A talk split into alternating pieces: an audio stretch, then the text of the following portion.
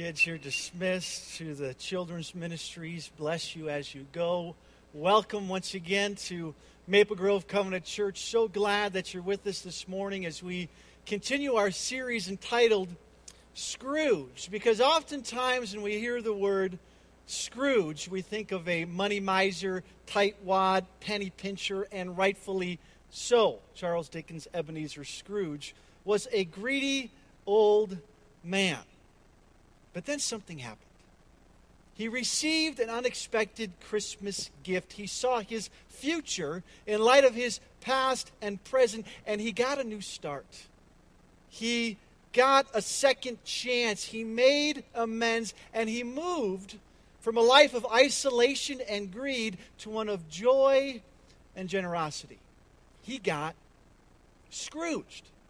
And that's our desire through this entire series, that somehow in small or big ways we would move from isolation and greed to joy and generosity, not just for a day or a season, but every day, that we would experience the joy of generosity. A couple of weeks ago, we learned that it's hard to see greed in the mirror, that it's easy to see greed in other people, in your family, friends, and someone that's wealthy, but it's hard to see greed in your own heart. That's why Jesus said, watch out for all kinds of greed, because it's all over the place. It's in our, our magazines. It's in our television. It's in our computers, our families. It's in our own heart. So watch out. Be careful for all kinds of greed. And then last week we read a story about a rich young ruler who had greed in his heart. And and we learned that it's impossible for the rich to inherit the kingdom of God, that no one is good enough, not our wealth or not our good deeds, to enter into God's good graces. And we learned this phrase, I'm not good enough, I'll never be good enough, but there's one who is. There's another rich young ruler who left the glories and riches of heaven to come down to earth, to be born in a barn, to live a life of poverty, to die on a criminal's cross so that we might inherit eternal life, that all who put their faith in Jesus receive everlasting, eternal life. And that's the good news of Christmas. That's what we celebrate this Christmas season, that Jesus came down to earth to live among us, to die on a cross so that we might get screwed, so that we might experience eternal life. And now this week, we ask another question. And the question is simply this: now what?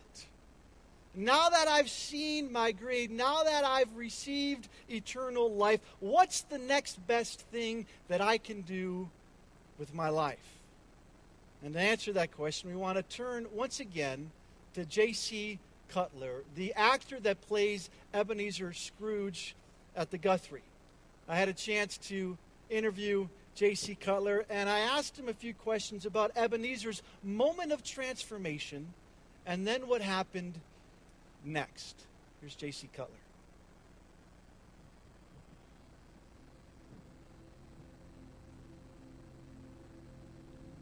Charles Dickens wrote Christmas Carol in six weeks. It's one of the most brilliant novellas that was ever written, and he wrote it in six weeks. He anticipated the psychology of what it takes for a person to psychologically transform in a way that is so prescient and so unbelievable that it's, it's, it's mind-boggling. He understood fundamentally what has to happen to a person for them to change. Change, spiritually change. Not just psychologically, but fundamentally, spiritually transformed.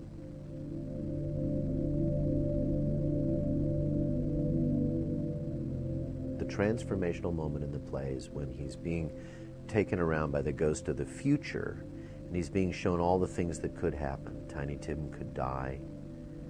Scrooge has been dead only a few days, and they're divvying up his clothes and his jewelry and selling them for pennies, the things that he cared so much about. None of that matters in the world.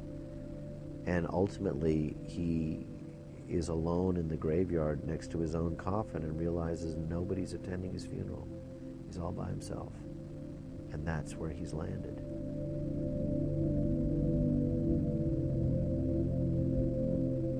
He begs for one more chance, and he thinks he's not going to get it. He thinks it's over. He thinks it's over. I really try to play it like he will probably, that that that it's too late. He surrenders. He says, I I, I, I will never, I will never ever again. I, I see it now. I see it now. I see what I need to see. And then he wakes up, and he gets that one more chance. He's not even sure where he is when he wakes up, and he gets that one more chance. And one of my greatest favorite moments in the play is I say to Mary Weather, my housemaid, you know, she tells me, um, we, we talk a little bit, and then I open the windows above my bed, and this light pours in, and I say, light, light, what, what's that noise? What day is it? You know, he figures out it's Christmas. But I love that the fact he gets bathed in light. And he's just, because on a spiritual level, that's exactly what's happening in that moment.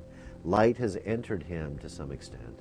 And that's his kind of moment of realizing that, I mean, people talk about it all the time. They feel this kind of light enter them and they go through a transformation. In some respects, that's at least hinting at that, you know.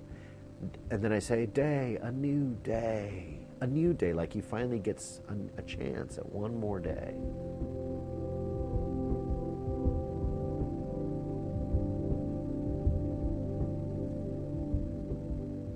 I come out of the house. I've just gotten dressed, and I'm excited, and I've got my money, and I bump into the little beggar boy, and he screams, and he starts to run away. And I say, what, what ho, my boy? And he said, I said, what's the matter? And he says, yesterday. I said, what happened yesterday? Said, you said if you saw me again, you would eat me, he says, because I that's what I said to him, right? I said, hello, that was somebody else. That's what I say. And then he says, no, I look like you. And I say, oh, very like, no doubt. I once knew the man you met yesterday. If there's a creature on this planet who just despises him more than you, then it is I. And he says, but it was you. And I say, here, take this. And I hand him the bag. And just as he opens his hands and grabs it, I go, and a Merry Christmas to you too. And I just, I watch his face transform. And I go, and a Merry Christmas to you too. And he goes, thank you, Governor. And I just start dancing in the street, you know. I go, onwards, Merryweather. And I stop and I go, what a beautiful day it is. He notices the day for the first time. He's had his head down for thirty years. What a beautiful day it is. He sees the day. He sees the light. He sees the people. He sees the thing. The boy is happy. Then people in our production, just everybody that he was mean to at the beginning, comes spinning on stage, and he makes his amends. I even used the words, I make amends at one point. I, I want to make amends, and he gives everybody stuff back.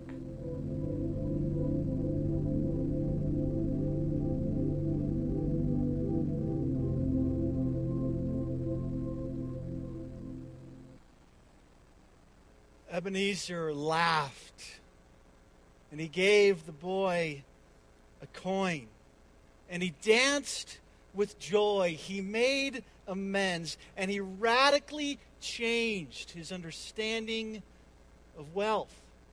He no longer saw his life and his wealth as something to be controlled and hoarded, but something to be shared and given away. And that's exactly what Jesus taught his disciples in Luke chapter sixteen. He taught his disciples that a life that's truly life is a life of joy and generosity, not meant to be hoarded, but to be given and shared. If you have your Bibles, I'd love for you to turn to Luke chapter sixteen, page ten thirty-six in your pew Bibles. The words will also be on the screen. And as you're turning there, I just want to remind you that Jesus just finished telling the Pharisees a stories, three stories about the lost coin, lost sheep, and lost sons. And after sharing this famous story about the prodigal son, Jesus sits down with his disciples, his followers, and he teaches them about the purpose and power of wealth. He answers the question, now that you've been found, now that you've received eternal life, this is how I want you to live. This is how I want you to use your life and your wealth. Luke chapter sixteen, verse one, we read, the following. Jesus tells his disciples that there was a rich man whose manager was accused of wasting his possessions. Jesus says, now that you're found, let me tell you a story about a rich guy who has so much wealth that he needs a financial advisor to manage his money. He's out playing golf, he's enjoying the sun, and his money manager is managing his wealth, but apparently he's not doing a very good job. He's wasting his master's possessions. He's depleting his master's resources. So he called him into his office and he asked him, what is this that I hear about you? Give an account of your management, because you not cannot be a manager any longer. The rich man said, I've been hearing some things about you. Word on the street is that you're wasting my resources. You're depleting my money. And before the money manager can give an account for his actions, the rich guy pulled to Donald Trump. He says, you're fired. You cannot be my money manager any longer. Turn over the books. You're done. You're fired. And one would think that the money manager would pick up his bags, hand in the books, leave his job. But that's not what happens. Verse three, the money manager said to himself, what shall I do now? My master has taken away my job. I'm not strong enough to dig. I'm ashamed to beg. I know what I'll do so that when I lose my job here, people will welcome me in their houses. Reality starts to sink in. He's about to lose his job. He cannot dig, doesn't want to beg. His time is running out. And do you hear the urgency in this man's voice? What shall I do now?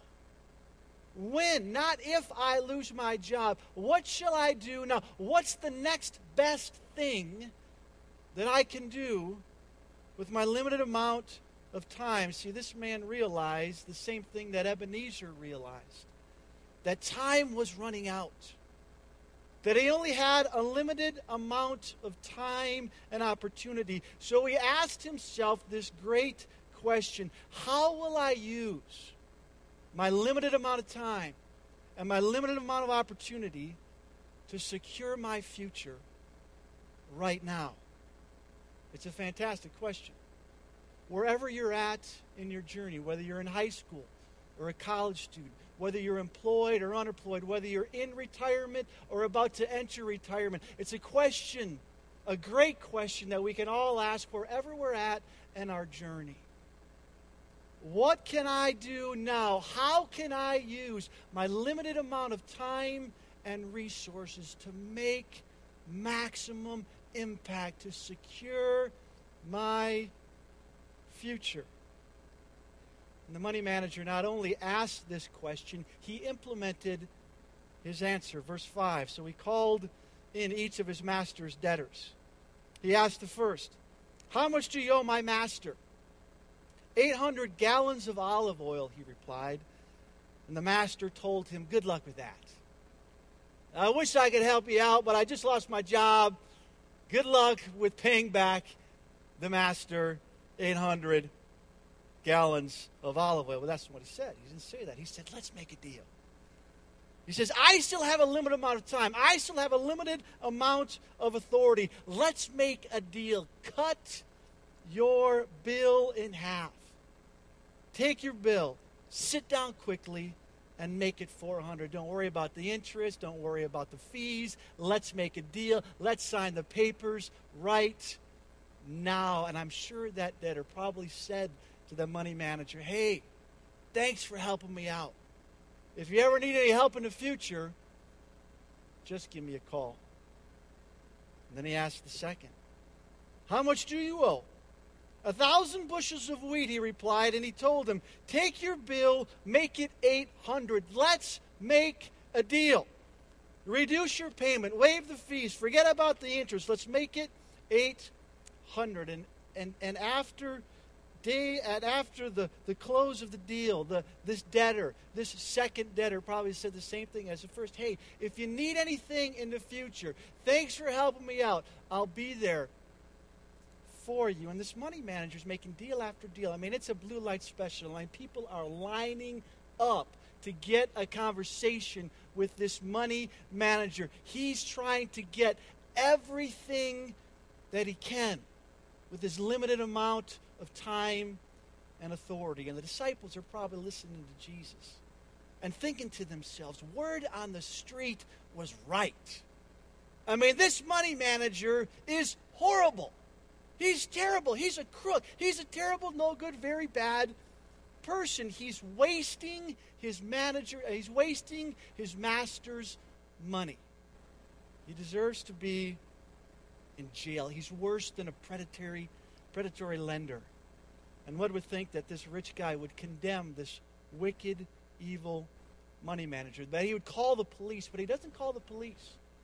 He calls him into his office, and he doesn't condemn him. He commends him. Verse eight.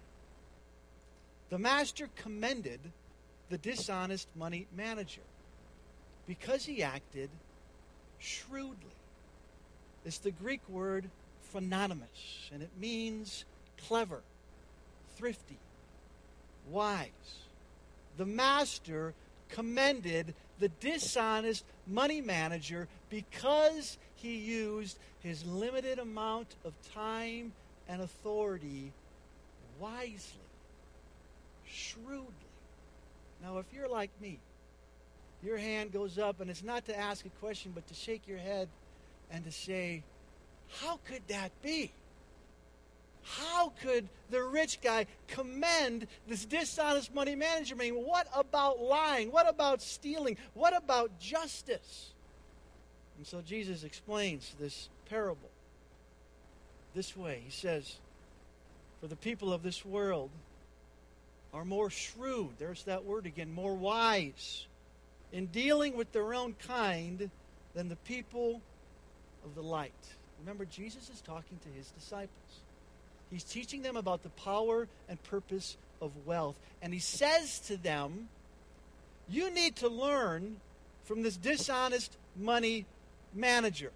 You need to learn a few things from the world. You need to take a play out of this guy's plays, playbook. You need to learn to leverage your limited amount of time, influence, and money. And then Jesus tells his disciples this wonderful truth about the power and purpose of wealth.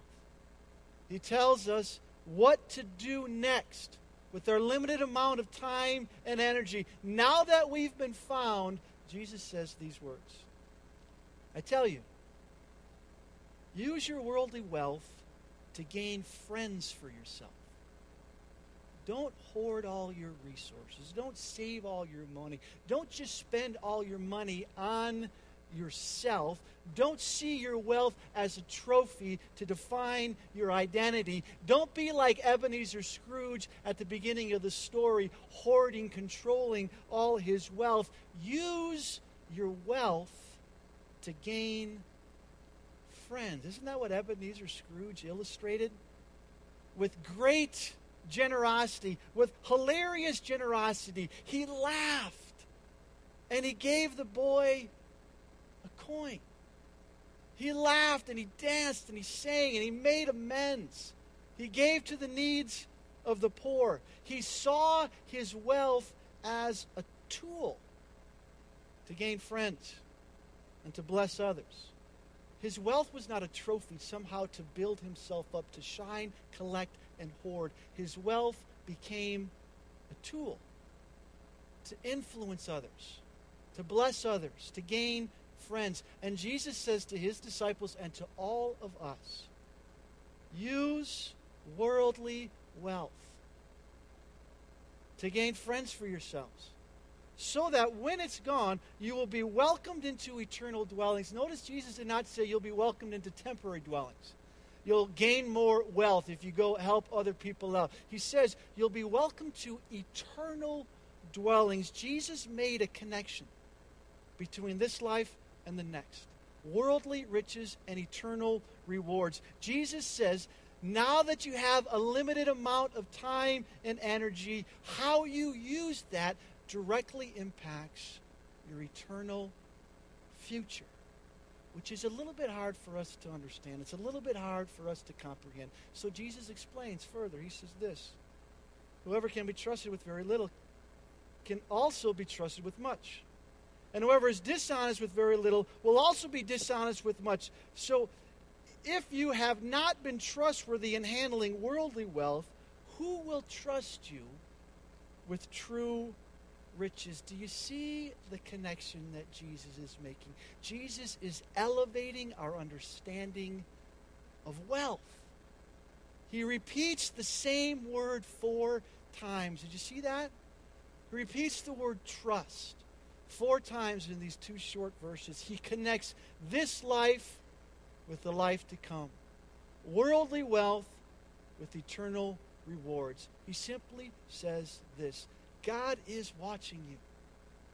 God is watching each one of us. He's not making a list and checking it twice to see who's been naughty or nice. He's watching to see how we use our worldly wealth, and he wants to know if we are trustworthy.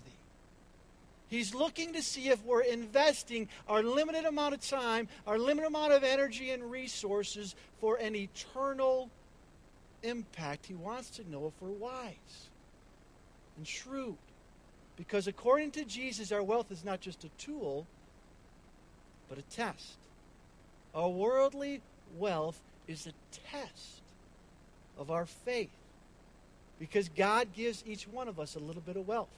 I know sometimes it may make me feel that this person has more than I do, or this person has less than I do. But all of us just have a little bit amount of wealth, and it's all God's. And, and he gives each one of us a little bit amount of temporary wealth. And every time we pay our mortgage, every time we go shopping, every time we go out to eat, every time we buy certain things, he's watching us, testing us to see if we are trustworthy. He's not looking to see how much wealth we accumulate. He's looking to see how we use our limited amount of time and wealth and resources to secure our future, because wealth is not just a tool, it's a test. And whoever is trustworthy with a little in this life will be trustworthy with much in the next life. I'd like to show you a clip of a man who is passing the test. He's using his wealth as a tool, and he's making an eternal impact. He describes himself as a secret Santa. Here is a little story to remind us what this time of year is supposed to be about. A story that Steve Hartman found on the road in Pennsylvania. Whether you believe in Santa Claus or God or fate, no matter what you believe, you're not going to believe what happened in Reading, Pennsylvania. All right, let's go. It began like all the other times. Every year I go out with Secret Santa, an anonymous businessman who travels the country at Christmas time, randomly going up to people in bus stations and thrift stores and handing out one hundred dollar bills. Are you lying? Oh, no, it's true. Oh, my God, this is crazy. Although the reactions are priceless. Every year he spends sometimes more than one hundred thousand dollars of his own money on this. Here's one hundred dollars. And one thing I've always wondered is, oh, is it really worth it? You don't know what these people are going to do with this money. Do you care? No, because one of the things that I do is I do not judge. Good thing, because separating the naughty from nice, and this is for you, is definitely not his forte. I didn't earn that. You, you did earn it, because I can tell you're a good man. A good man? Yeah. When was the last time you heard that? Maybe like, uh, my mom. thirty-year-old Thomas Coates is a total deadbeat, at least by most accounts, including his own. I wish I was special. Addicted to heroin, he recently hocked his own son's toys for drug money. That's how bad it is. I haven't worked in over a year, you know. I spent so much time in and out of treatment facilities. Why his girlfriend hasn't left him and taken their son is a mystery, even to her. Grab your bag. But she is now running out of patience, which is why, the night before we met him, during yet another one of their many money fights, She suggested he try something radical. She said, maybe you can shoot a prayer up to God real quick, you know? I know, you know, you, you don't really believe in him, but maybe you can start. And so he did pray, for the first time since childhood. Take it, it's for you. Take it, take it. Then, out of the blue, the saint shows up, slipping hundreds into his hand. You could almost see the wheels turning. That kind of kindness from a total stranger the day after he prayed. You're my man. See you, pal. It was too much of a coincidence for this atheist to bear. It's amazing. That to me was a miracle. That was God saying, all right, you had enough now. I'm gonna, I'm gonna show you something. So from here on out, it's up to me. After meeting Secret Santa, Thomas checked himself into a treatment facility. And although he's done it before, he says this will be the first time with a higher power at the helm. Maybe that gave him the hope that he needs to break his addiction. And maybe that'll be the turning point that'll change his life, and maybe he won't go back. Now, wouldn't that be worth it? Every penny. Steve Hartman, on the road, in Reading, Pennsylvania. That's what happens when we pass the test. That's an example of how to use our worldly wealth to make an eternal impact. That's how it feels to be generous. And that does not mean that we need to go down to the bus stop and give hundreds of dollars away. It does not mean that we need to go sell all our possessions and give to the needs of poor. But it does mean we need to ask ourselves a few questions. Am I generous? Am I passing the test? Am I using my limited amount of time, my limited amount of energy, my limited amount of resources to make an eternal impact? I don't know your answer to that question. All I know is that Jesus pulls out all the stops, and he draws a line in the sand, and he says to his followers these words: no one can serve two masters. Either he will hate the one and love the other, or you'll be devoted to one and despise the other. You can't serve both God and money. Jesus says to his followers, you have to make a choice. You can't do both. You can't serve both God and money. You can't love, worship, find your identity in your possessions, and at the same time, love, worship, and obey God. You have to make a choice. And the Pharisees, who loved money, heard this and were sneering at Jesus. They, they, they weren't, you know, pulling their finger out at Jesus. They were sneering at him because they were upset, angry, and offended by the words of Jesus. The ones who knew the Bible the most were most offended. So Jesus said to them, you are the ones who justify yourselves in the eyes of others. But God knows your hearts, and what people value highly is detestable in God's sight. He says, you're the ones missing the boat the most.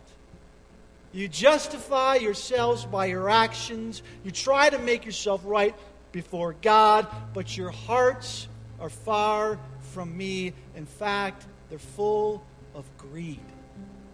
Because you love money and security more than God. And it would be easy for us to conclude, you know, that God just wants our money.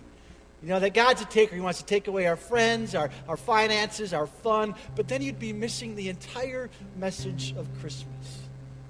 Because God doesn't want your money. He doesn't want your money to get you. He doesn't need your money. He doesn't want your money to get you. He wants your heart to be full of joy and generosity. That's why God gave us the best Christmas gift ever. He sent his son into the world to be born in a barn, to live a life of poverty, to, to die on a criminal's cross, only to rise again so that we might inherit eternal life. And it's not about our good works or, or what we can do, but it's about our belief in Jesus as our Savior, as the one that, that died in our place so that we might live. And all who believe in Jesus receive eternal life, and our perspective of wealth changes from a trophy to a tool. From a trophy where I find my identity in what I do or what I have, for a tool that can be used to bless others and make an eternal impact. I don't know where you're at this morning. All I know is that God doesn't want something from you. He wants something for you. He wants for you to get Scrooged and live a life of increasing joy and generosity. Not a day or a season, but every day that your life would be marked by generosity. God, we thank you for this day that you have made, and we thank you for a time for us to hear from you in the reading and teaching of your word. And we ask that you, Holy Spirit, would do what only you can do, and that's change our hearts, change our minds, and change our lives. So we give you this time as we contemplate on your word and seek to apply it to our lives. We ask this in Jesus' name. Amen.